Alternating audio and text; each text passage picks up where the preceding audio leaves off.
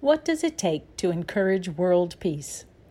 According to Beth Howard, the answer is pie. She discusses her journey around the world making and dispensing pie in the name of world peace. It's on tip of the tongue.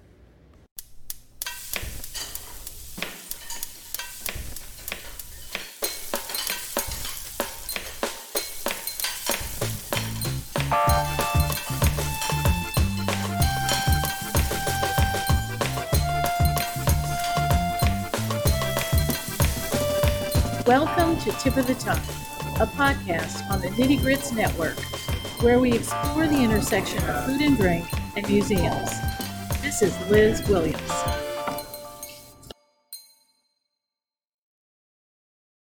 We're here today with Beth Howard, pie maker and writer. She's written several books. Her most recent book is World Piece, all about a recent journey making pies for peace. Welcome, Beth. It's a pleasure to speak to you. Thanks for having me, Liz. So, first, I want to say how much I really enjoyed your book.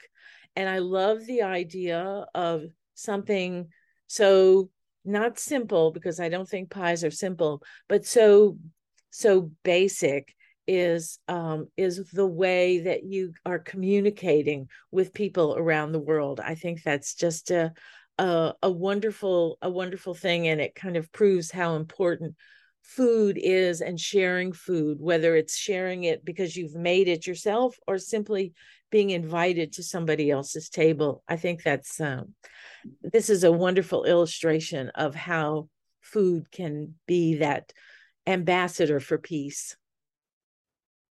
So, first, I want to ask you um, how you got involved with pies. Oh dear. Let's see. Do you want to go all the way back to my birth?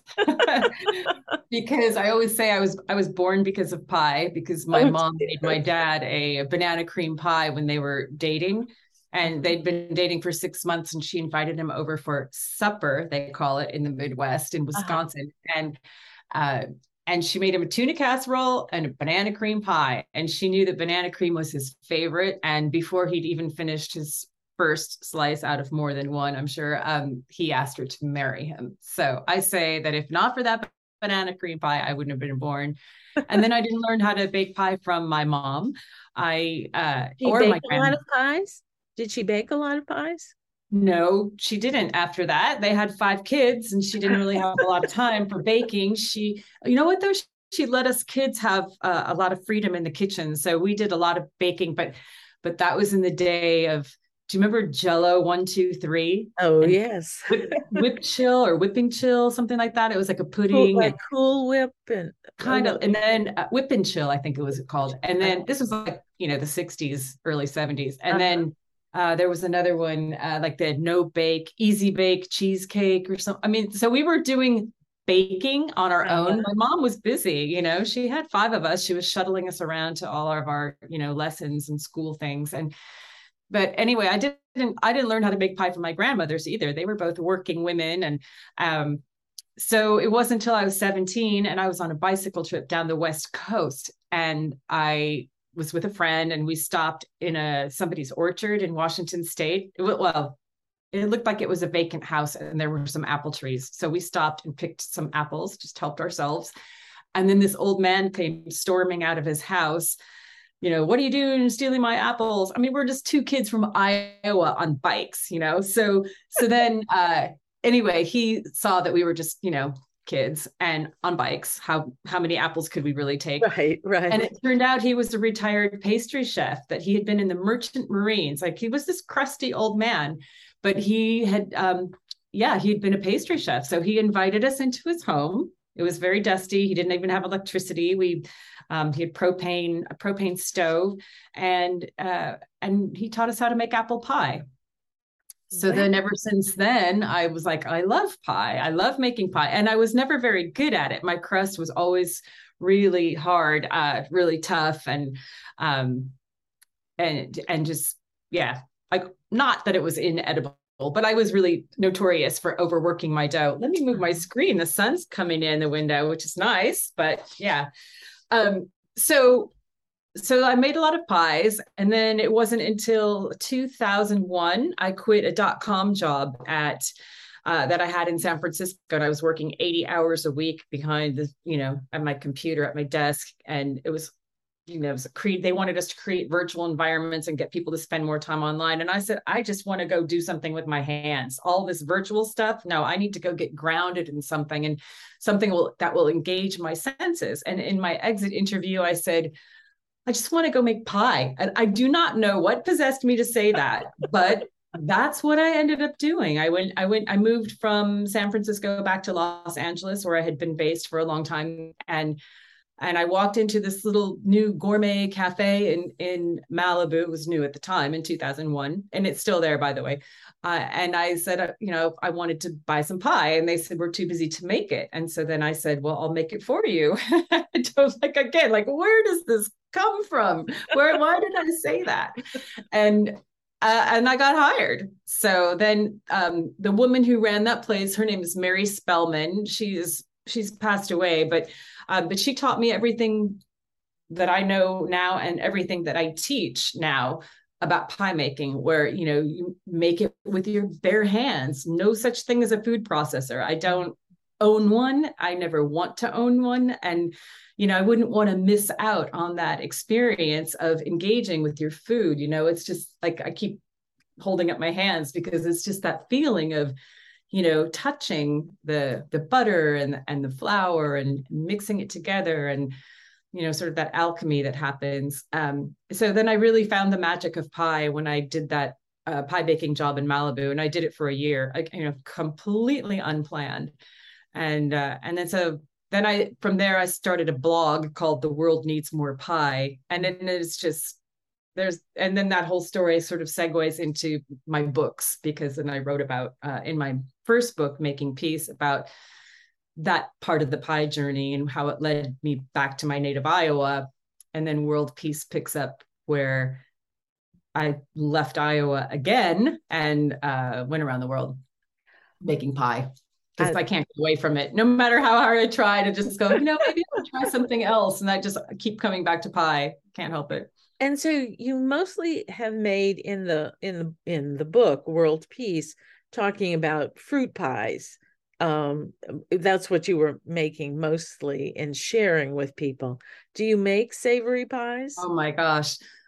Last winter i made a really big chicken pot pie and my partner and i ate half of it in one sitting. You know, like a pot pie is really thick and rich, right, and, right. and we were we were both just like groaning in almost like pain from eating so much but it was so good. Uh, so yes i do i do occasionally make a savory pie and i love it. And and for my book for world piece uh, there are recipes in the back from other countries. And uh, so i did actually you know make those recipes cornish pasties and uh, there's like a little meat pie from new zealand. And and i made samosas which uh, I consider pie, I have a very loose definition of pie that it's any filling encased in any kind of crust. It doesn't matter if it's baked or fried or sweet or savory.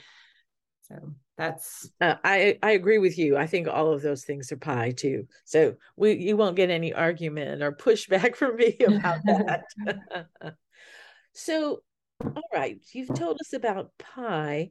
So tell us also, and then we'll talk about some of the details of the book, but what did you what did you feel that I know sometimes you don't know what you're feeling when it's happening, but how did you feel at the end, and especially now that some time has passed since the actual end? Mm-hmm. How did you feel that you, what did you learn from all of the pie baking and interaction? oh, excuse me let me get my coffee. We'll just cut this out. Okay. I'll take another sip of mine. Ooh, I didn't want to cough while I was talking. Let's see if I can get that light. Diffuse the light a little. The light keeps, you know, the sun keeps moving during the year. So usually this is a good spot to sit, but now it's, you know, well, we're not going to do anything with the um with, with the audio or the video, I mean. Right. Okay. Right. So, so, don't worry about it unless it's like reflecting in your eyes. And oh, okay. No, that's good to know. Okay. So can you answer that?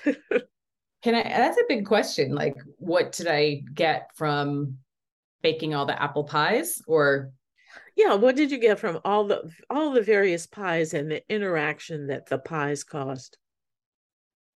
Well, the one thing that's universally true no matter where I've gone in the world, no matter where and no matter when, no matter who I'm baking with, no matter what language, is that everybody loves the pie making classes that I do because it brings a group of people together.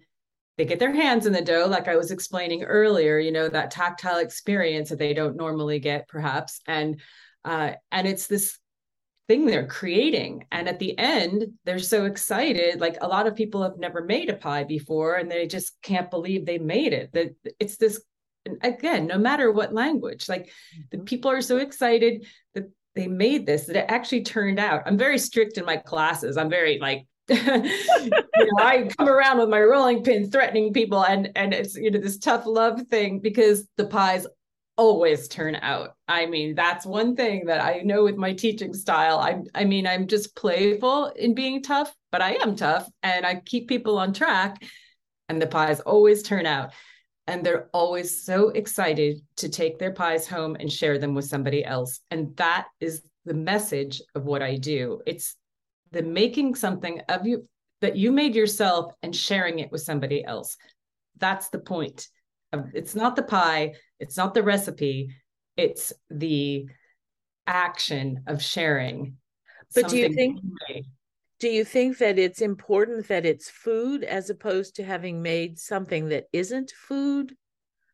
Well, not necessarily. No, that just pie just happens to be my thing. But for example, in New Zealand, my host there, Charity, the reason I got hooked up with her is she knits prayer shawls for people. The way i make pies and share them with people she makes she'll knit a, a prayer shawl and then she'll she'll send it to somebody who has cancer or somebody who she i don't know somebody who she just identifies as a person perhaps in need. And she sent me a prayer shawl when i was uh, living in the american gothic house in iowa and it wasn't that long after my husband had died and that's how we connected. And and she's to this day knitting prayer shawls and giving them away to people. So you know the, the difference is that the pie making when we do it together in a class creates community. Mm-hmm. that's that's the difference. I mean people do have knitting circles and things so it doesn't have to be food but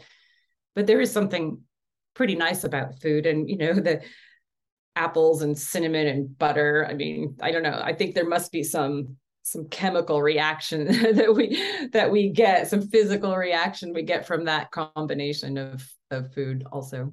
Well and i think there's something intimate about making food for someone and sharing it because you're actually putting something into your body which is um, well nourishment. Yes exactly. Uh, and, on many levels you know it's not just uh, it's not just the food nourishment it's something else right you know? how, how do you explain that you know to me i think it's something more I, I don't know it sounds too woo woo to say it's spiritual but you know i don't know I, I do think there is some energetic thing at work with that that you made it with your own hands and that somebody else or they made it with their own hands whichever you know but the fact that it's people don't take the time to make stuff and they think pie is hard and it's not. If you you know just don't follow the rules and don't listen to all of the you must do it this way or Be you know careful this, not to do this. Oh and this headline that i that makes me bristle and i see it every day in my google alert for pie. The perfect pie crust. How to make the perfect fill in the blank, whatever. It's like, no, there's no such thing as perfection. It's stop, you know, that's that intimidates people. It doesn't have to, people don't want a perfect pie. They want a pie that looks homemade, that doesn't, that doesn't look like it's some big art project on top where it's like, I don't want to cut into it because it's too, you know, fancy people love the homemade stuff the messier looking the more they want to eat it you know so you you talk about that in I think it's the Thailand chapter. Oh, it's definitely in the Thailand chapter because I worked with French trained pastry chefs. Uh, and they were horrified by my pie baking style. First of all, all that I made my crust with my hands, with my, you know, made my dough with my hands. And and and then like the blueberry pies that we made there, uh, the berry juice, you know, was had exploded and come out through the top of um of the, the, top crust. crust. yeah yeah you know how that happens I right yeah bubbles over and it's all thick and gooey looking and it just looks I was going to use a swear word there because it just looks so delicious, you know? Yes. And uh and they're like, we can't serve these, you know, because it it doesn't look nice or it doesn't look perfect or something. Like, what? No, dude, that's exactly how they're supposed to look. You just wait and see. And then so we served these pies at this big event. And sure enough, the blueberry pies were the first pies to get eaten. In fact, uh, the the event that we made them for was uh, the Amer- uh, American Embassy's Fourth of July party. This is you know in the Thailand chapter of my book, and we made seventy five pies, or you know I oversaw that with the help of these pastry chefs. And uh, on one side of the ballroom, far side of the ballroom, the word had gotten out that there were blueberry pies at this table, and these dignitary guys came over all the way from the other side of the ballroom and said, "We heard there was blueberry pie." So I was said to my French trained pastry chefs, you see, that's what I'm talking about. and you know, they loved that. They like they saw the magic in that. And you know, I, that to me was one of the, the best cultural exchange opportunities I had on my whole trip around the world was, you know, to be working with these guys for like five days in a row and watching how much you know, this was for at a hotel, at a Grand uh-huh. Hyatt Erawan in Bangkok. And they were just cranking out pastry after pastry day after day for banquets and for the restaurants and cafes at the hotel and and they were all these you know beautiful pristine little you know just yes. Not that i you know i don't want like the word perfect but you know these they things were jewels. they were jewels. Yes. Yeah and uh, and then i come along with my rugged rustic homemade pies and um but it was fun because we definitely could appreciate each other's approach to baking and uh, you know i have a lot of respect for them and what what they how hard they work. Uh-huh. Yeah. Yeah. And I also thought that um, it was very um, that your book is very personal, and what uh, as we were talking kind of before we started recording, um, one of the things that I probably would never be able to share is kind of the almost despair that you discuss and your feelings of not being worthy and all of that. That um I found it um, very personal and and touching that the pie was restoring you as well as something that allowed you to reach out to others.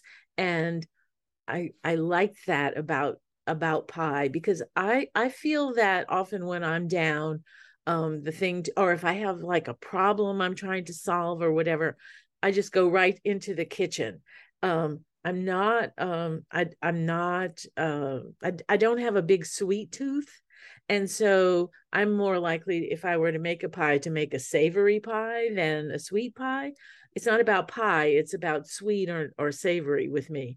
Um and uh and so I love that you shared that though because that um that personal touch made the whole book feel feel alive to me so it was um, a lot to despair about you know there's there's a lot of injustice in the world and i it was in my face. I was right there up against it you know i didn't stay at home and i didn't stay behind in the comfort of my home and not leave the house you know? I i i wouldn't say that i forced myself to go out. I mean i as i say in the book i had inherited these frequent flyer miles from my late husband and they were expiring and i had wanted to use them to go around the world and i had the miles he had been gone what five years almost six years and i i was like i i would have loved to have stayed home and not had all of those um, challenges necessarily. I mean, of course, I'm just saying that. Of, of course, I'm glad I had those challenges, but it was really hard to get myself to go out into the world. And if if those frequent flyer miles didn't have that expiration date, I probably still wouldn't have gone. You know, I, would probably still be holding on to those miles.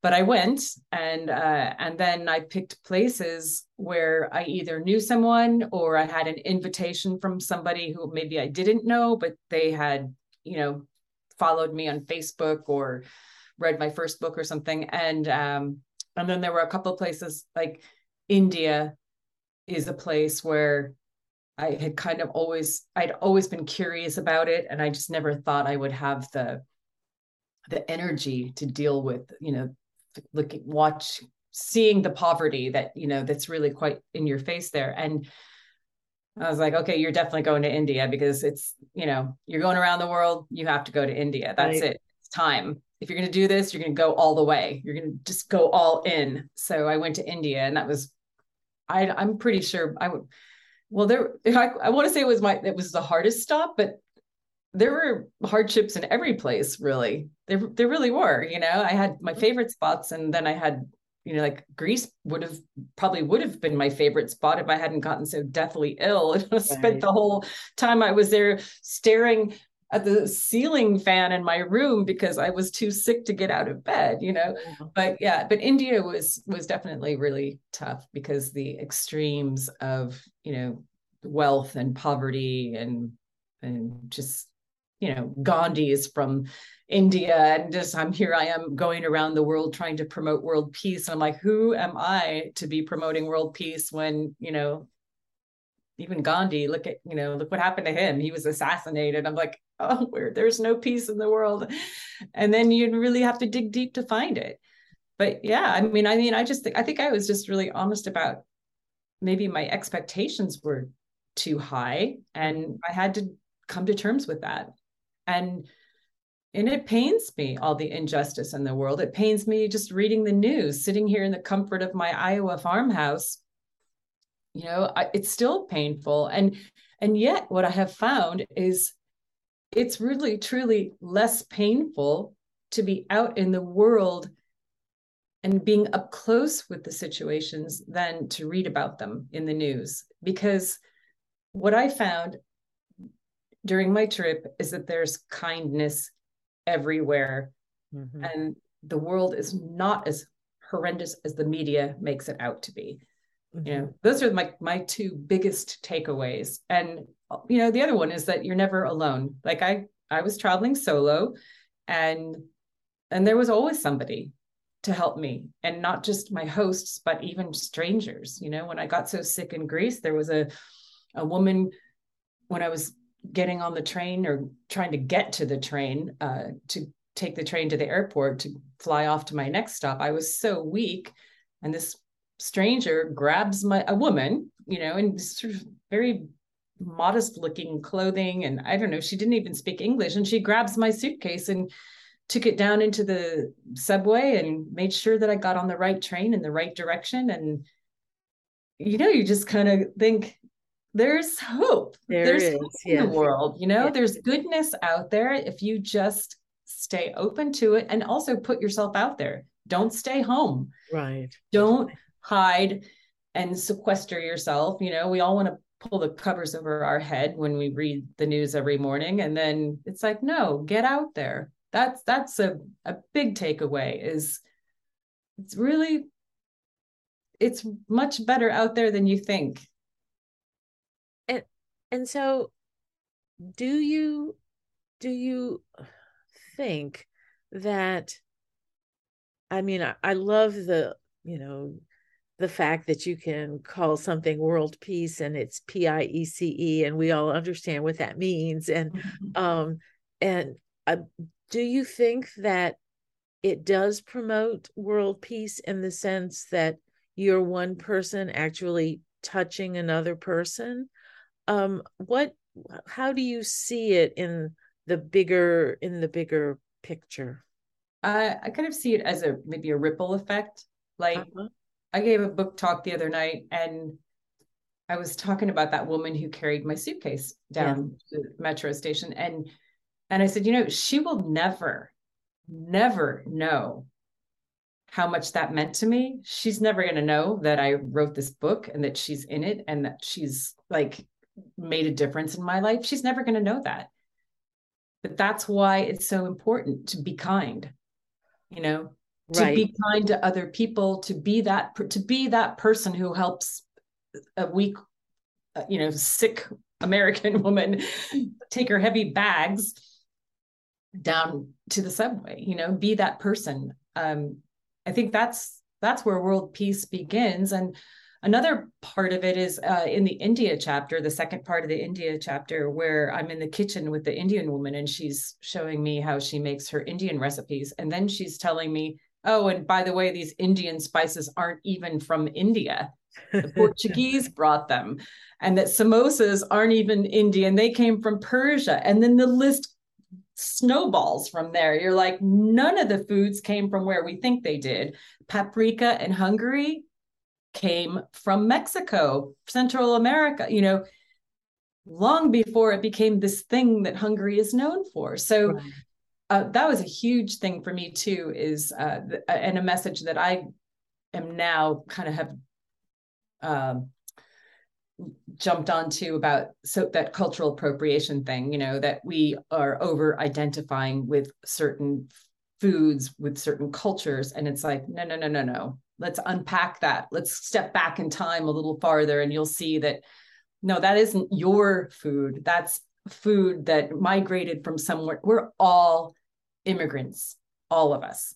And our food has all immigrated. And that you cannot change and you can't separate anything from each other. And that is world peace right there in a nutshell you know that and i, I think it always happened. It's happened going back to nomads that um that just traveled from here to there. They encountered each other and probably did exchanges uh, ages and ages thousands of years ago yes that's yeah. what i'm talking about it's all about sharing if it, you could say it in one word, you know, you could say cultural exchange or, you know, exchange, but I like the word sharing. You know, we're sharing our recipes, we're sharing our languages, we're sharing our clothing styles. And we just digging in and claiming something as our own, it just makes no sense. Mm-hmm. And yeah. I'm not sure how popular that opinion is going to be to people, but it's just it's a fact, yeah. you know. And humans have 99.9% identical DNA. Excuse me. Like, how can we keep saying, "Oh, I'm better than you"? No, we're all the same. We're one human race on one planet. Let's get our act together. Everybody, everybody, go make some pie and share pie, and let's make the world a better place. And so, what what are you up to today? What are you up to? Not only today, the day, but mm-hmm. in in the present, because what we're talking about right now in your book is has happened. So you're right. still continuing to go forward. So what's what's what are you doing? What's up? Well, for right now, I just the book just came out, so I'm still just starting um, my book tour stuff. Um, you know, just got contact and you know people are reaching out saying we want to have you come and speak and you know um, doing bookstore events. I'm not doing as many as I I as I did on my first book because I burned out really badly doing the book tour. I ended up in the ER on my first book tour. I'm like, I'm not doing that again.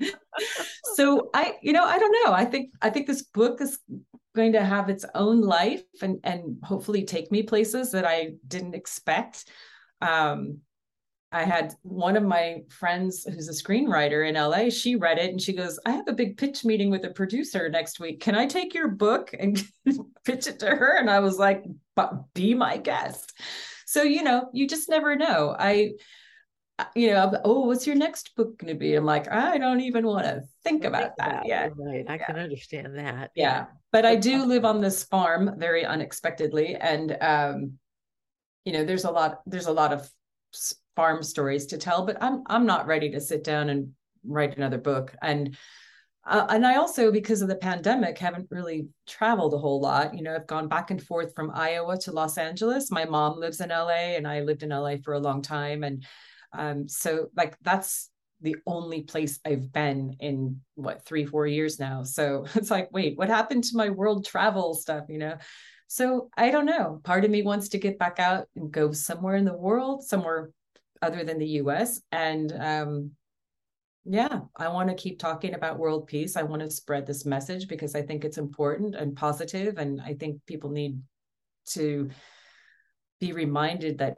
you know we need to do things for others. We need to be of service to others, and and that's that's where happiness lies. You know, in LA, I've got a lot of friends who are into the whole you know self help and yoga and you know wellness and all that, and I'm like, yeah, no, that's not that's not where you're going to find happiness you know the happiness is in doing something nice for somebody else and so, so do you have when you go to since book signings right now are basically taking up a lot of your time do you bring pies to yes the, i um... do i mean somebody told me just the other day she's like you just can't keep doing that you know or you need to at least sell your pies and i'm like did you not read the book? Because no, I don't sell pie. I give it away. That's the message is make something and share it. It's not a transaction. It's, you know, it's it's not for economic gain. I, you know, I don't care if I don't, I mean, of course I care if I make money, but that's not my goal. My my my priority isn't to earn money. My priority is to I don't know, I don't want to say set an example necessarily, but you know, to if I do something nice for somebody, maybe they'll turn around and want to do something nice for somebody else. You know, I've seen that happen and I just want to be that example, you know, Gandhi, be the change you want to see in the world. So I just want to keep being generous and and part of that is bringing pies to my event. And then now it's gotten to the point where people ask, is there going to be pie? you know? or like they want me to come because they know there'll be pie or something, you know, that's fine. And and other people help to pitch in and bring pies and always homemade pies, you know, so right. that's part of it. So that's, that's a good thing, you know, and then you just yeah. sort of, uh, it's just keeps growing from there. Yeah, I think that's really, it's really wonderful. And of course, it really illustrates over and over again what you're saying in the book which i think is is important because it makes it seem real and that you mean it because you're bringing pie i think that's great right yeah no i'm not going to charge people for pie when they come to my book event if you buy the book that'd be great but i'm not going to make you pay for the pie right. and also you know like when i get into the kitchen and make the pie before the book event it's it puts me in a better headspace. It it you know it it it centers me and it, it makes me think about what I'm going to say to the people. It, you know, it, it's like it extends that book event into you know it starts well before I get to the bookstore. You know, I'm I'm in my kitchen and and it makes me feel good that I'm that I am doing something nice for somebody else. And so are you doing some lessons too, some pie making lessons? I haven't I get asked, and I just haven't wanted to do any Zoom lessons. And uh, you know, when I lived in the American Gothic house, that was such a um, novelty, you know, for people to be able to come into this tourist attraction, this famous right. house, and make pies there, and that was really fun. And I was set up for it. But here in the farmhouse, you know, we've got dogs and cats, and they're in the kitchen, and it's just not quite as um, you know, it's not as conducive to doing the classes here and and sometimes i do them when i'm out on the road and sometimes i just do them for friends when i went to somebody's house in la and this couple and they had their little kids and they just and you know they had me over for dinner and i, I did a pie class before yeah. dinner and then we ate the pie with dinner you know so it was it was informal and i like doing them i mean i still i do a lot of pie classes that way um, as far as formal classes, you know, I'm sure I'll get back into it, but uh, that's, um, you know, that takes a lot of time and energy and it's a, and hauling my rolling 12 rolling pins around and whatnot. So it just, I don't know, my life hasn't been set up for that recently, but you know, I'm sure I'll get back to it. I always have my rolling pin wherever I go. Oh, you know what? You can also use a wine bottle or whatever. You don't even need a rolling pin. That's the other thing about pie. You know, it doesn't have to be uh, all about, you don't have a lot of tools. You know, the pioneers made pie. So. You can improvise and you don't need all the fancy stuff. You don't need the fancy ingredients. You, you know, I've made pies in my RV I don't have the RV anymore, but you know, you just you don't have to have like the perfect circumstances for making pie. So yeah. Yeah. Well, Beth, I want to thank you so much for being with us today. This has really been a great conversation, and everybody needs to A, get a copy of your book, World Piece, and B, make some pie. Exactly. And C, share the pie. That's right. Share. That's right, Liz. That's the blessing there. Don't forget. Okay. That's, That's main right. thing. Thanks so much. And I, I really appreciate being on your program. So thank you. You're listening to Tip of the Tongue, part of the Nitty Grits network of the Southern Food and Beverage Museum in New Orleans. Learn more and subscribe to this and other podcasts at southernfood.org or wherever you listen to podcasts. Find us on Facebook on Nitty Grits Podcasts. I'm Liz Williams. Thanks for listening.